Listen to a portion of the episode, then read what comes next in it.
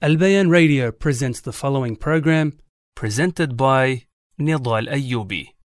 بسم الله الرحمن الرحيم الحمد لله رب العالمين والصلاة والسلام على نبينا محمد وعلى آله وصحبه وسلم السلام عليكم dear brothers and sisters and welcome to our new series Reviving the Prophetic Sunnah.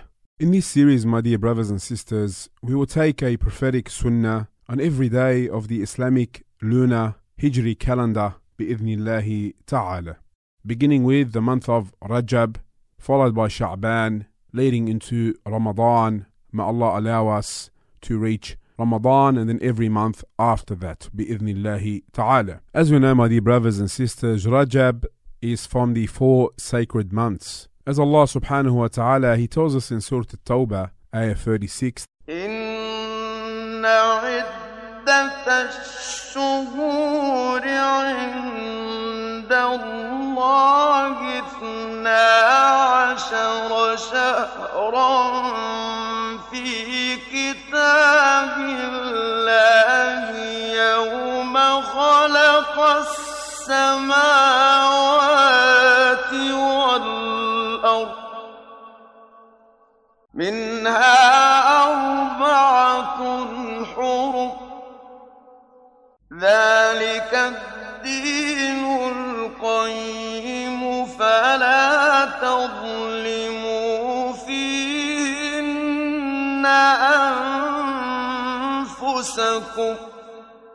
Indeed, the number of months with Allah is 12 lunar months in the register of Allah from the day He created the heavens and the earth, and of these, four are sacred. That is the correct religion, so do not wrong yourselves during them. And these four sacred months, my dear brothers and sisters, are Rajab, and then three consecutive months, beginning with Dhul Qa'dah, Dhul Hijjah, and Muharram, as stated in many reports of the Prophet sallallahu alaihi wasallam.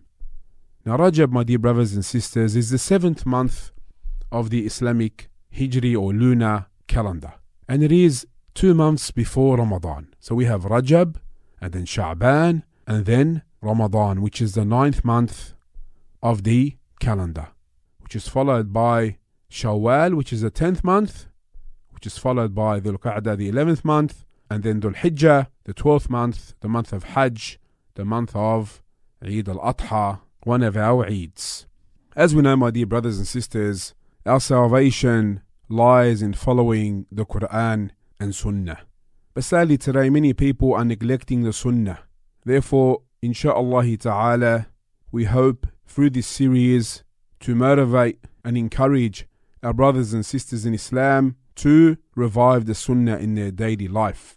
And we should realize, my dear brothers and sisters, that the prophetic Sunnah is like a candle lighting up the dark or a lighthouse guiding to the right way. And we should realize, my dear brothers and sisters, that every single one of these sunnahs which we will mention bi'idhnillahi ta'ala is one step on the straight path that ends with Jannah, that ends with paradise by the will and permission of Allah subhanahu wa ta'ala. Allah subhanahu wa ta'ala he tells us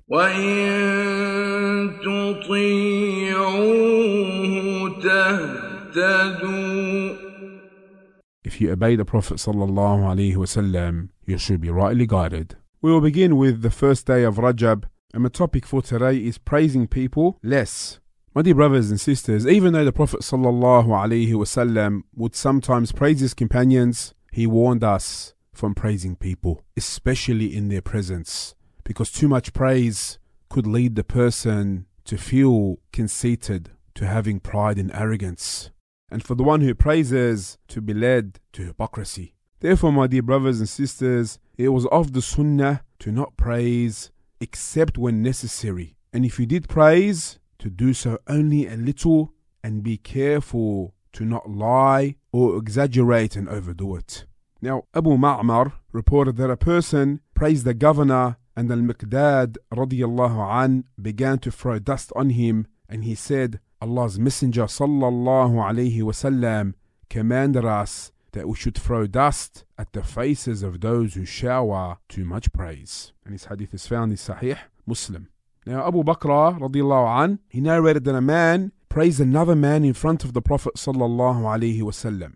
The Prophet ﷺ said to him, Woe to you! You have cut off your companion's neck. You have cut off your companion's neck, repeating it several times, and then added, Whoever among you has to praise his brother should say, I think he is so and so, and Allah knows exactly the truth, and I do not confirm anybody's good conduct before Allah. And this hadith is found in Sahih al-Bukhari. Abu Musa al-Ash'ari radiallahu anh, he said, the Prophet sallallahu alayhi wasallam heard a person lauding another person or praising him too much. Thereupon he said, you killed the man, or he said, you ruined the man. This hadith is found in Bukhari and Muslim. So my dear brothers and sisters, we should be careful not to put people into fitna, not to put people into trials, or to create trials for people by praising them in their presence.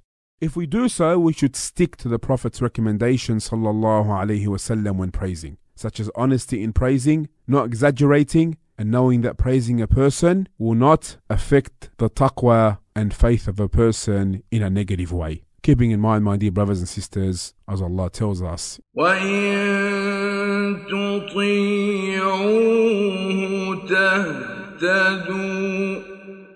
If you obey the Prophet sallallahu alaihi wasallam, you should be rightly guided.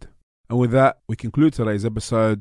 Wallahu a'lam. وصلى الله على نبينا محمد وعلى آله وصحبه وسلم والسلام عليكم ورحمة الله وبركاته